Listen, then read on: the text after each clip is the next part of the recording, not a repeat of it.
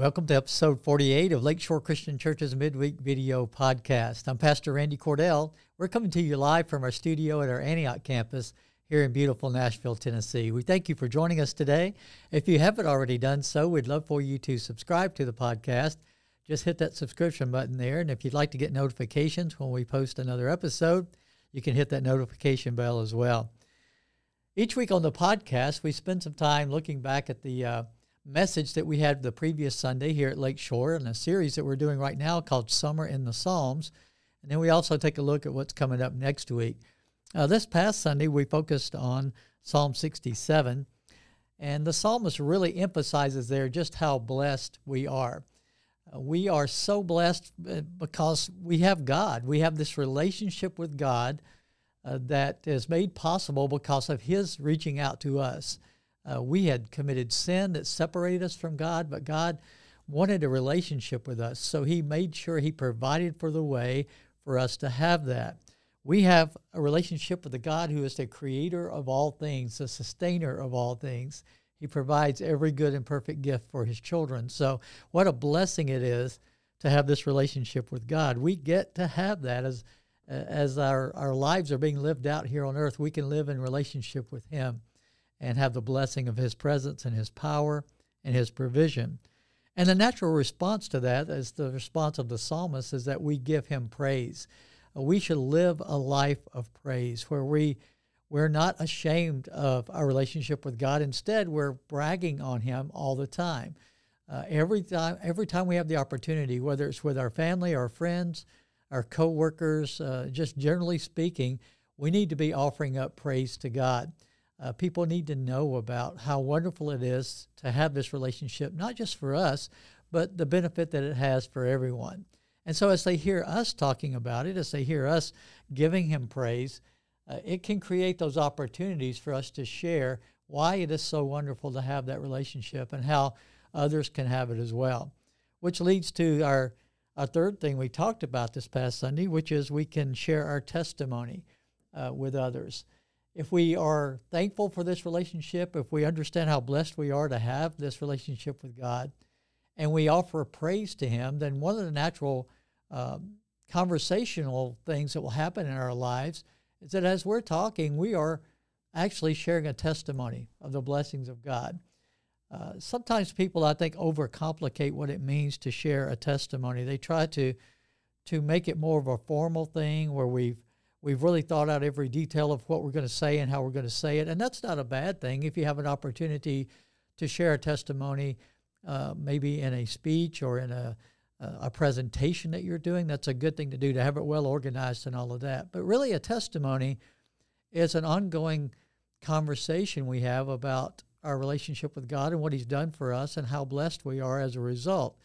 We just tell what we've seen and heard and experienced. That's what you do when you testify.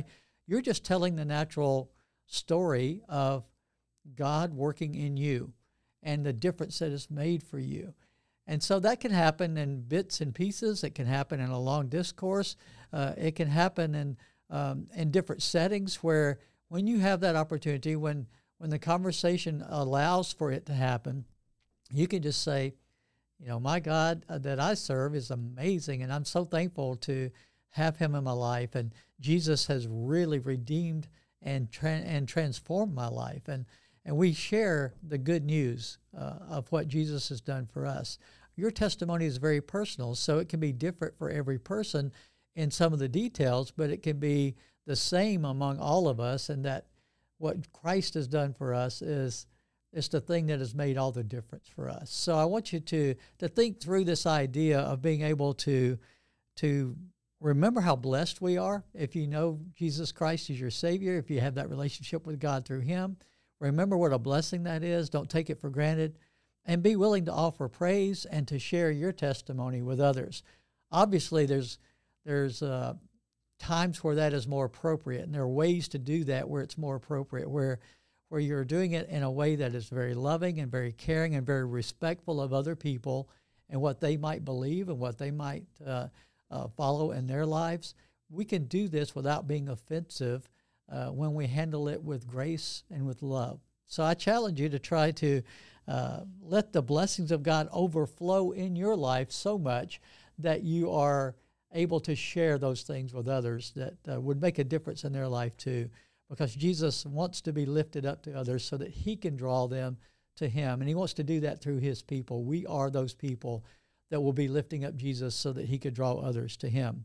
This next week, we're going to be looking at Psalm ninety, uh, where the psalmist there takes this approach. He really emphasizes a couple of things. One is the brevity of our lives. Um, we're only here for a mist, for a short time. As I've gotten older, it's uh, it's become more and more clear to me just how true it is that, that life goes by really fast. Uh, you don't think that when you're younger. You just think you've got tomorrow always, you've got more time, you've got more opportunity, there's plenty of time to do this and do that. But as as your life progresses, you begin to see as as you mark things in time, you see how quickly things have happened. Uh, I've noticed lately where uh, you have things like Facebook with memories that will pop up uh, on social media. And those memories, oftentimes you'll say, well, this was three years ago, or this was six years ago. And it doesn't seem like it's been that long at all. It seems like it just happened. And the picture that, that it brings up, look, you think that just happened just the other day, and it's actually been several years back. And so it's a reminder of just how quickly life passes. And the psalmist emphasizes not only the brevity of life in this psalm, he emphasizes the fact that we're living this life, as brief as it is, as broken people. We've all sinned. We've all come short of, of God's plan and purpose for our lives. And so we're trying to, to make the most of life and get the most joy and happiness out of life, even though we're dealing with our brokenness. And, and our brokenness causes complications in life. I mean, we all, because of our sin, are suffering some negative consequences because of our sin. And so the psalmist emphasizes how God's desire and his love for us is to redeem that broken life and the brevity of it, redeem it for the most good, for the best possible life that we could have. God doesn't want us to to live with uh, just the negative consequences of our brokenness for our whole lives. He wants to offer us grace and mercy and forgiveness and restoring of life uh, to the fullness that he wanted us to have. And so even though the life here is brief, it can be filled with impact and purpose and meaning, and it can be such a powerful time, even as short as it may be here on this earth, where others are impacted in a positive way through us. God wants his people to be those people who are impacting the world in a positive way. So I hope you'll join us for that next week. Uh, before we go today, though, I wanted to spend some time. This is July the fifth, as we are live on this, uh, this podcast. We are uh, just celebrated yesterday, July fourth, the independence uh, as a country. Uh, we celebrate that, even though uh, when they signed the Declaration of Independence, they weren't yet independent. They had to win that freedom. They had to make sacrifices. They had to, to invest themselves in a cause they felt like was very worthy to, to risk their lives and fortunes for. And I'm so thankful for that. I, I am very grateful for the freedoms that we enjoy uh, here in the United States. And I know um, sometimes Christians get criticized because maybe they feel like Christians overemphasize allegiance to this country or, or the, uh, to the flag and, and those things. But I, when I say that I'm grateful for my freedoms, I'm not saying that I think uh, the United States is perfect and that uh, we've done everything right all through those years. That's not what we're saying at all. But what we are saying, especially as Christians, is that we're very grateful that we live in a country where we are free to make the choice uh, to follow Jesus, if that's the choice we want to make. We're free to, to live that out in our lives, and we don't need to take that for granted. Uh, many men and women throughout the years have made great sacrifices, even to the point of death, to win and maintain that freedom that we enjoy. And it's not just for Christians, it's for everybody, and we're we're grateful for that. But as Christians, one of the dangers we run into with freedom is we can abuse that freedom or misuse it. Uh, Paul spoke to that even back in his day. In Galatians chapter five and verse thirteen, he said this, "You, my brothers and sisters, were called to be free, But do not use your freedom to indulge the flesh. Rather, serve one another humbly in love. The freedom that he's talking about there is freedom from sin and death. And it was bought at a great price. A great sacrifice had to be made for us to have that freedom. He's talking about the freedom that we enjoy because of what Jesus did for us on the cross. The shedding of his blood, the giving of his life, has won us freedom from sin, freedom from the law. Uh, the law in the Old Testament did not free us from sin. In fact, it exposed or revealed our sin to us and our need for freedom from it, to have some forgiveness, some form of forgiveness that would free us up from the penalty of sin uh, and the death that comes with it.